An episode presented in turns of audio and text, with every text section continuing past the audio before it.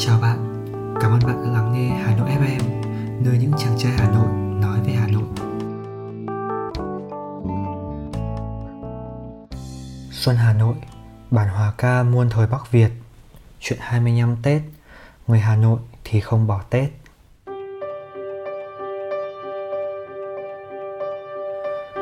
Tiếp nối chủ đề những cái Tết không quên của người Hà Nội, phải nhắc đến cái Tết trở về Quý Sửu năm 1973.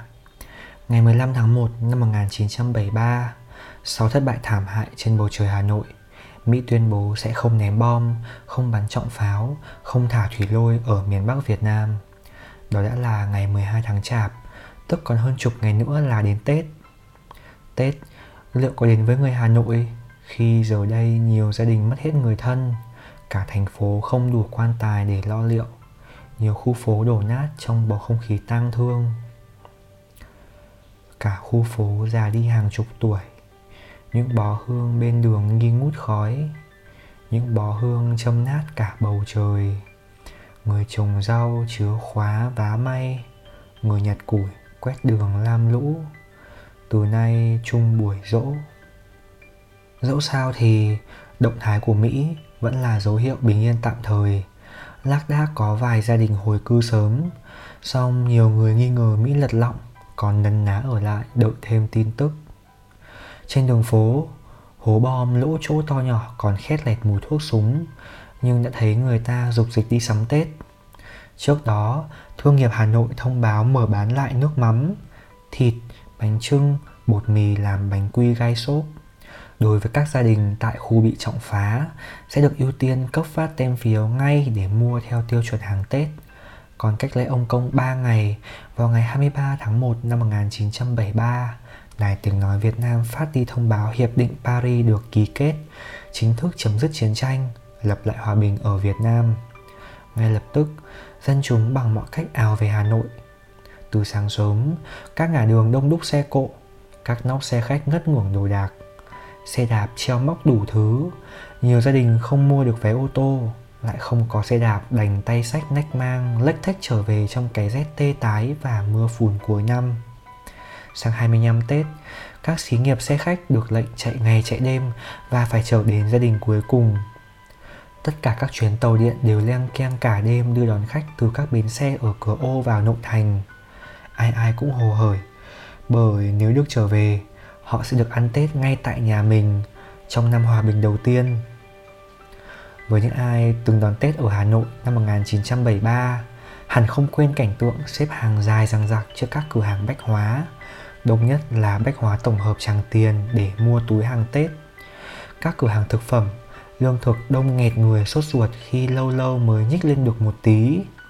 Mua được là mừng, gạo đen hay trắng, nếp ngon hay có hạt chấm vàng cũng tốt. Trước đó, chưa bao giờ các cửa hàng này bán qua giao thừa. Tết Quý Sửu là lần đầu tiên. Mỗi năm, chợ hoa hàng lược họp từ 23 tháng Chạp. Do dân từ nơi sơ tán về muộn nên chợ họp vào ngày sáng 25. Thời tiết không thuận, bom khói chiến tranh thành ra hoa đào Nhật Tân không đẹp. Người ta quay ra mua lay ơn, tược dược, cúc, hoa bướm, violet. Toàn các hoa có sẵn, rẻ tiền. Dù thiếu thốn, người Hà Nội vẫn phải trưng hoa trong nhà dịp Tết. Khai sinh ra luôn kiểu chơi hoa mới rất đặc trưng, bình dị mà rực rỡ, vẫn còn đến tận ngày hôm nay. Nếu Tết năm 1947 hay 1973 đã là chuyện của thế kỷ trước, thì đầu thế kỷ này đã có cái Tết khiến tất cả người Hà Nội phải ngỡ ngàng. Mới đây thôi, Tết canh tí năm 2020, lần đầu tiên thay thế cơn mưa xuân riêu riêu trong đêm giao thừa thường thấy là những cơn mưa đá mưa to, dữ dội từ chiều đến giữa đêm, không khác nào mưa rào mùa hạ. Sấm và chớp thay pháo hoa, khắp Hà Nội ngập nước trắng trời khiến cây cối ừ có xanh thêm nhưng rụng gãy hết cả. Người ta cứ ngỡ ngàng hỏi nhau bao giờ mưa tạnh để còn đi chơi. Lòng có chút gì đó bất an nhẹ, nổi da gà vì chưa thấy hiện tượng như này trong đêm 30. Đâu chỉ riêng Hà Nội, các tỉnh miền Bắc cũng ghi nhận cơn mưa lớn, mưa đá bất thường. Các chuyên gia thời tiết bảo đây là biến đổi kỳ lạ của thời tiết do tình trạng ô nhiễm môi trường. Trong khi đó, các cụ nhà mình thật tài, đã dự đoán trước tình trạng mưa lũ liên miên bất thường này từ trước đó 2 tháng. Có câu kẻ ăn dươi, người chịu bão, tức là nếu tháng 10 năm ấy mà dưa lên nhiều thì ắt vài tháng sau hoặc năm sau nhiều mưa bão thì đúng thật, nếu ai thích ăn dươi đều biết mùa dươi năm ngoái rất rẻ, chỉ khoảng hơn 200.000 một cân so với trước kia thường từ 500 đến 600.000. Còn nhiều người mê tín cho rằng mưa gió bất thường trong đêm chủ tịch như thế là một cái điềm báo hiệu năm tới có chuyển biến xấu. Đúng là không đùa được với chuyện tâm linh. Sau này hẳn nhiều người, nhất là các em học sinh sẽ nhớ về kỳ nghỉ Tết kéo dài của năm 2020 là Tết có thời gian nghỉ học lâu nhất, phải ở nhà liên tục do ảnh hưởng của dịch bệnh đến gần 3 tháng. Đại dịch tưởng là câu chuyện của riêng nước láng giềng Trung Quốc, ai ngờ tin tức về dịch bệnh ngày càng nhiều, ngày càng nghiêm trọng rồi nó lan ra khắp cả thế giới, khiến nước mình phải áp dụng giãn cách toàn xã hội lần đầu tiên, bắt đầu từ ngày 1 tháng 4 trong tình trạng vô cùng nghiêm ngặt. Đường phố Hà Nội trước và sau giãn cách hoàn toàn khác biệt, đường xá rất ít xe cộ, hàng quán đóng cửa im ỉm trả lại không gian yên tĩnh hiếm có của Hà Nội một thời xa vắng nào đó.